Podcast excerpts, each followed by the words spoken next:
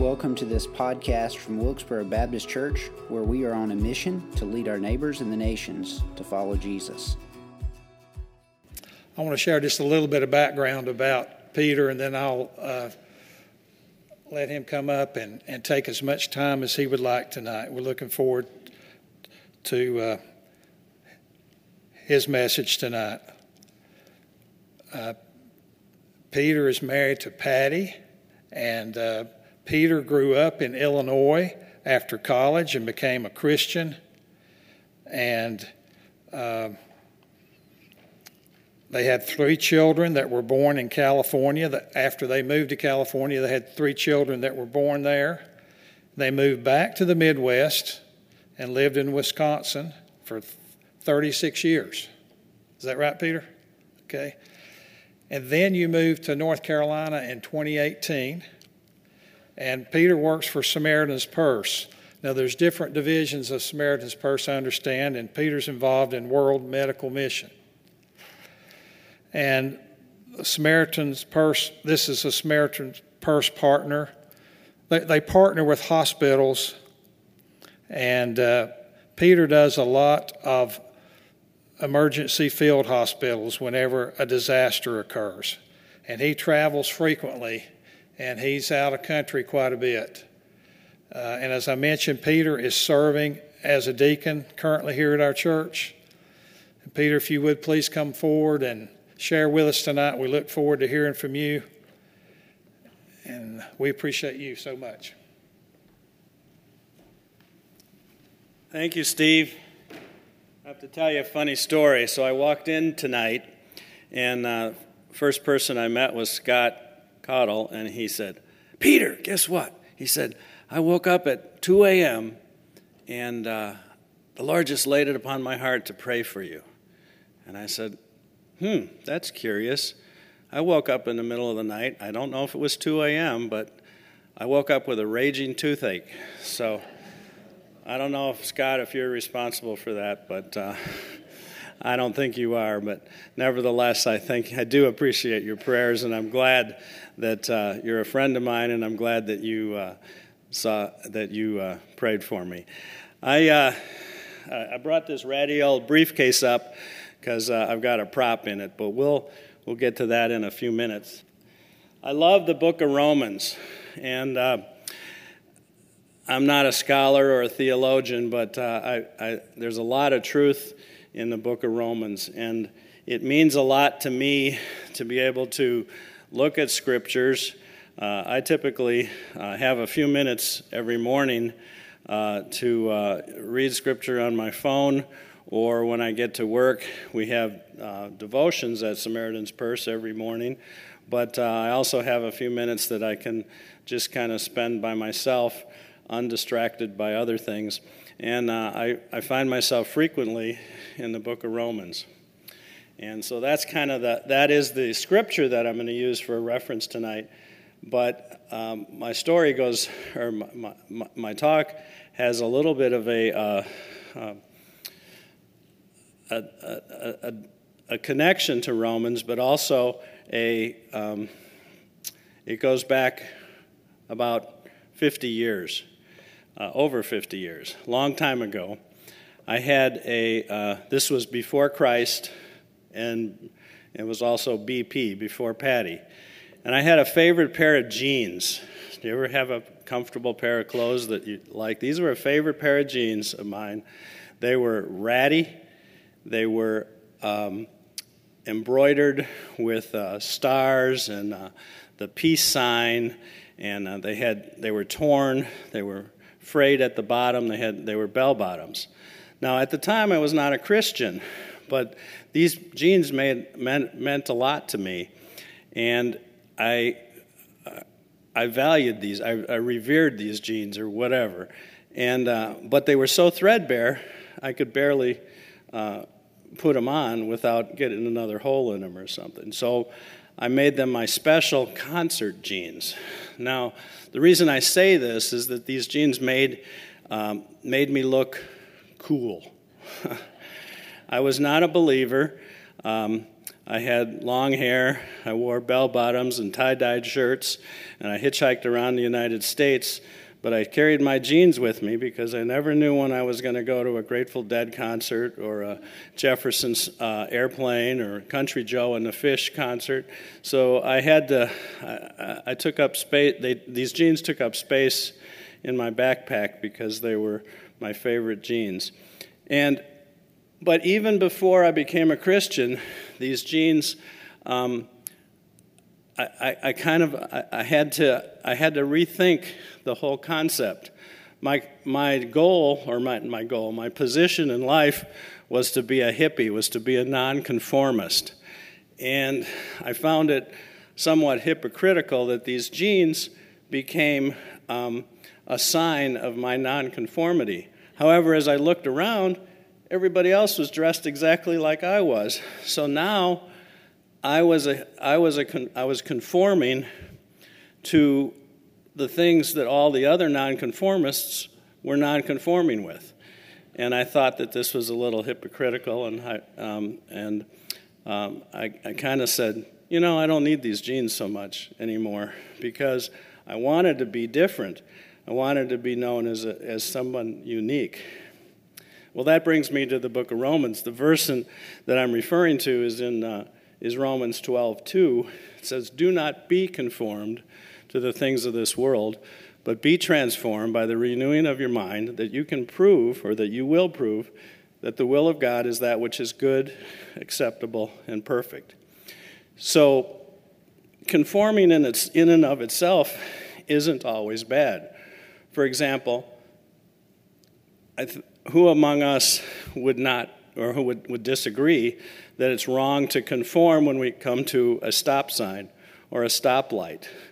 If we didn't conform and stop when we see that sign and conform like everyone else, we would be T-boning everybody at, all over the place at every intersection. So conforming isn't always bad. Conforming to wearing a uniform. Sometimes schools require children to wear uniforms for a couple of different reasons. One of them, I suspect, is, is discipline, but another one would be to equalize the situation. So the, the children from parents who were a little more well off than the, peop- than the children from parents who were not so well off would all look the same. So the kids wouldn't tease each other because somebody had a brand new pair of shoes and somebody had as Dolly Parton would say, the coat of many colors that her, that her mother had to make for her in that song. So conformity isn't always bad, but then again, uh, conform, I mean, conformity takes many forms, but sometimes conformity can be wrong. For example, in World War II, um, a lot of people in Germany um, were Nazis, and, the, and they did um, atrocities, performed atrocities because they were told to, they were obedient. So sometimes conformity just to, to the in the obedience, and I'm I'm sure there's other examples. That's just the ones that, that popped to my head. That's that's an example where conformity isn't isn't necessarily good. Conformity can also be bad when we do things because our friends do it.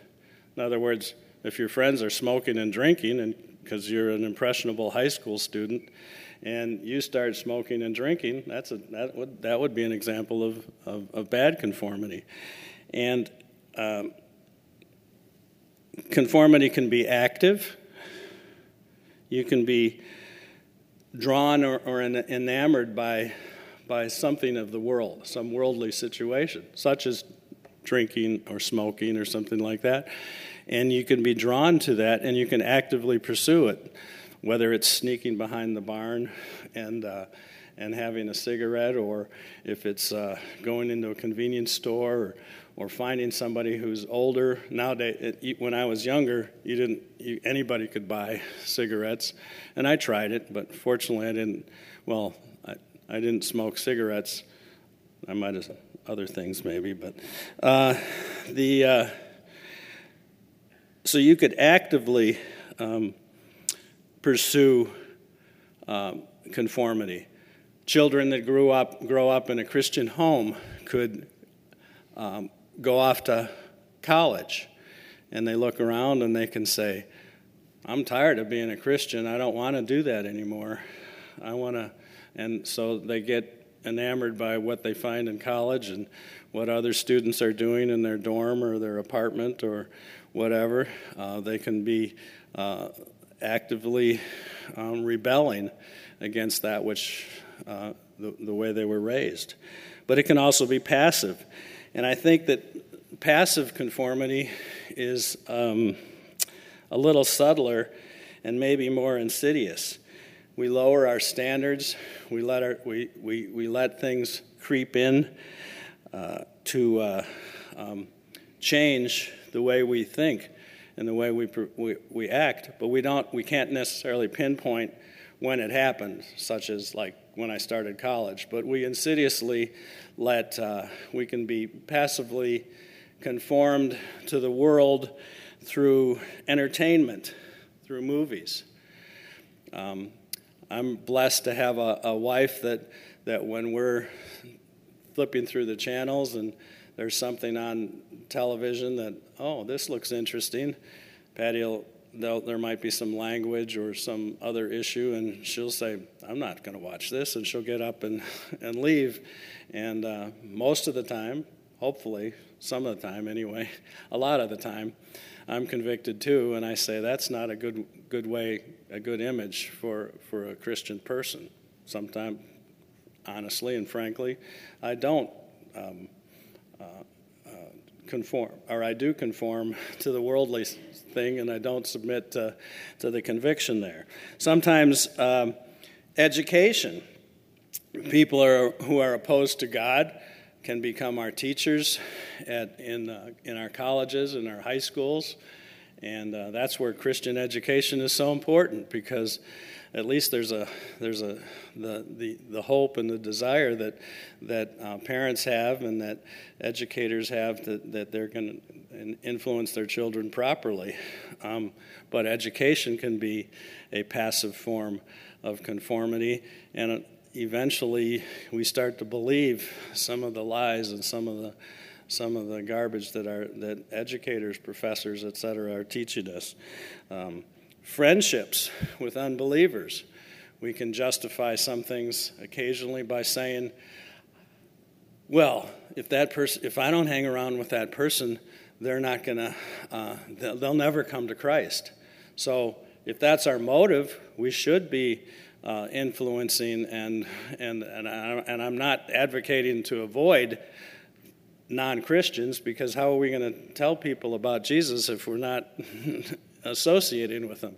But hanging around with, with, with a non Christian exclusively, it, it is possible. I'm not saying it always happens, but it is possible that they can passively influence us, and pretty soon we start thinking like them instead of them thinking like us because we're not letting Jesus shine through our life.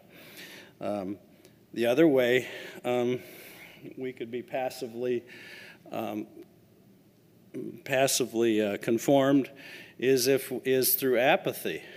We can say, "Eh, I think I'll sleep in today. I'm not going to come to church," or I'll come to church on Sundays, but I'm not going to come on Wednesdays, and I'm not going to get involved with uh, youth group, and I'm not going to do this, and I'm not going to do that. And Pat, pretty soon, well, I'm going to come one Sunday a month, or I'm going to come Christmas and Easter, and apathetic conformity because, well, after all, that's what the rest of the world does, and there's NASCAR or there's football. Um, there's other th- things that happen on, on weekends. Um, I need to get involved. There's nothing inherently wrong with any of those, with, with sports or some of those activities, but when we passively let those um, change our beliefs and we all of a sudden turn our back on God, that's, that's, that's not good. We neglect our church and we neglect worship. Well, the second part of the of that of do not be con- this this Romans 12 2 is do not be conformed to the things of this world, but the but it says be transformed. That's where my prop comes in. This this is an electrical transformer. okay? The way a transformer works is you put high voltage. by the way, transformers only work for alternating current. They don't work for DC current. That's just a little bit of trivia. But you put line voltage in in the primary side of a transformer, and you get low voltage out of the secondary side of the transformer. Now, it'll work either way. You can put low voltage in and get high voltage out, or you can put high voltage in and get low voltage out. This is a, this is a, um, a device that uh, we as electricians we use frequently because we have to, to, to, to change something. The, the word transformer comes from the Greek word metamorpho. And metamorpho, um, if you think about it, what does metamorpho, what, what can you identify? The word metamorphosis.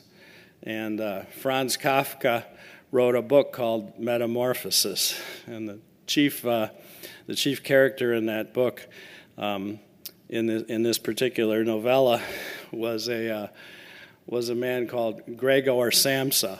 And he became uh, he, he turned into a cockroach. Okay? Well i'm not um, it's, a, it's actually an interesting book because there's a lot of a lot of uh, interesting things into that book but metamorphosis is to change to, to radically change from one thing to another and that's what the that's what we're supposed to do now one one funny thing about a uh, a transformer is it's a passive device. It works by electromagnetism. There's no moving parts in a transformer. There's actually no connection between these wires and these wires. What happens is these electromagnets are in proximity to each other, and through something called induction, inductive magnetism, they transfer these electrons back and forth from one side to the other. And it's not, it certainly isn't a perfect illustration of, uh, what the Bible means when it says that we should be transformed, but it isn't, it, it, it has, there is a connection there because there's a radical change that takes place. A high voltage becomes a low voltage. Well, I think a better example of metamorphosis would be uh, the caterpillar metamorphosizing into a butterfly. Now, who among us can't say that, or, or wouldn't, would those of us, I think 100% of the people in this room tonight are believers that believe God, that our God is a God of miracles, and only God can turn a, this, this ugly looking, creepy looking caterpillar into a beautiful butterfly and that is a total and radical change. Well, I think there's, a, there's something that we can identify there. We should be totally and radically changed by the renewing of our mind. Well, what does the renewing of our mind mean? That means reading the Word of God and applying it to our life. And so, back to my reference to the book of, of, of Romans, if you read the book of Romans, the first 12, uh, I mean, there's, there's 16 chapters. The first 11 chapters in the book of Romans are what I call, and I'm not, I, I haven't uh, diagrammed the whole book, but as I read it, what I glean out of it, there's a lot of information in the first 11 chapters. And then the, the from the 12th through the 16th, there's some practical application. And the first, uh, uh, or not the first, but the, the, the, the, topic that I was addressing tonight was starting in, in, in Romans 12 2 do not be conformed to the things of this world, but be transformed by the renewing of your mind, that you may prove that the will of God is that which is good, acceptable, and perfect. So, my challenge to each of us, including especially myself, is that we apply the practical aspects of uh, the book of Romans. And referring back to the earlier chapters of uh, the book of Romans, chapters 1 to 8, um, the gospel message is explained and the benefits of those uh, of the gospel message is um, uh, uh,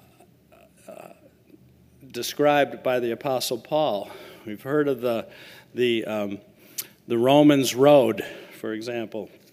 That is the uh, that is a in terms of what Terry was talking about. That's a that's a means of communicating the gospel to somebody using simply verses from the book of Romans. Romans 3:20 there's several steps involved. Romans 3:23 for all have sinned and fall short of the glory of God. That's an informational um, um, piece of or tidbit that comes from from from that particular verse, and the the book um, gives us clear insight that if we trust the Word of God, that's that's an immutable truth that.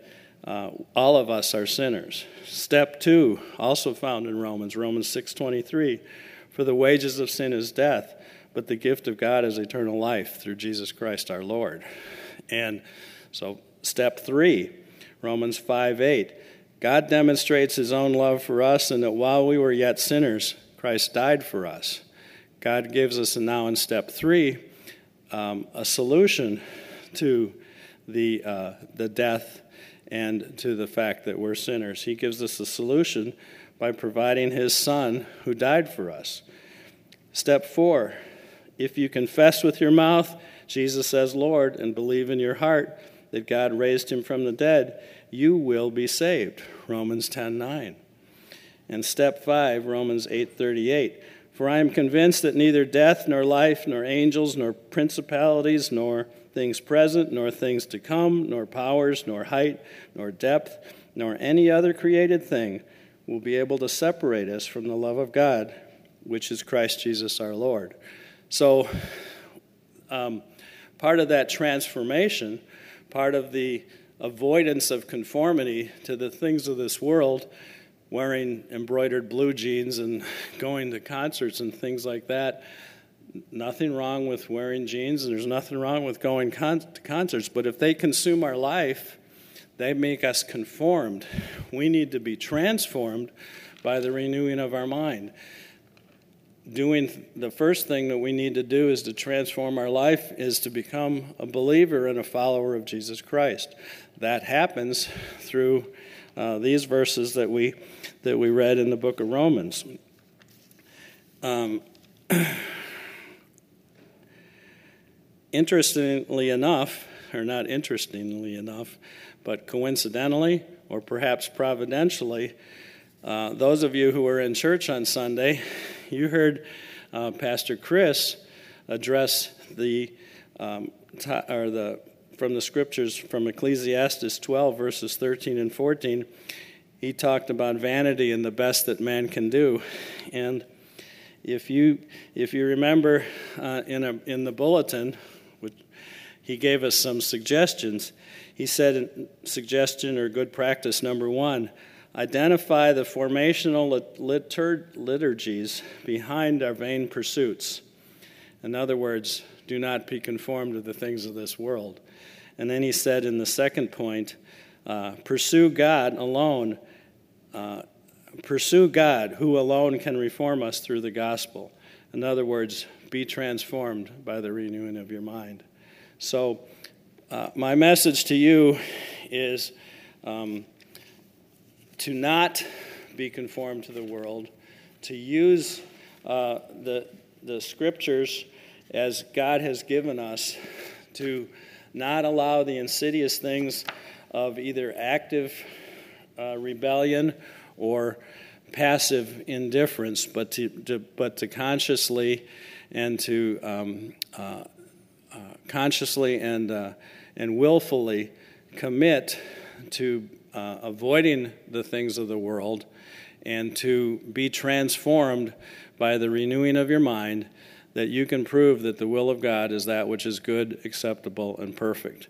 And to tell others, as the goal of our church is to tell others about Jesus, to share the gospel with them, and to be available to admit your mistakes to admit your, uh, your weaknesses, and to uh, ask God to make us into the kind of persons He wants us to be. So, thank you for your attention tonight. Thank you for indulging me and listening to my my uh, stories about my hippie days, and uh, I thank my God every day that uh, that He did bring me out of darkness and bring me into light. So, God bless you all, and thank you for bearing with me. Shall we close in prayer? Father, thank you for this evening. Thank you that you have allowed me to become your child. Thank you that you've blessed me with a beautiful wife who keeps me um, pointed in the right direction. Thank you, most importantly, though, for giving us a roadmap to life through, through your scriptures. I pray for each of my brothers and sisters in this room tonight that each one of them would be continually um, uh, asking you to transform their life uh, and so that they can become uh, the person that you want them to be. Thank you in Jesus' name. Amen. Thank you for listening to this podcast. Remember to like and subscribe wherever podcasts are found.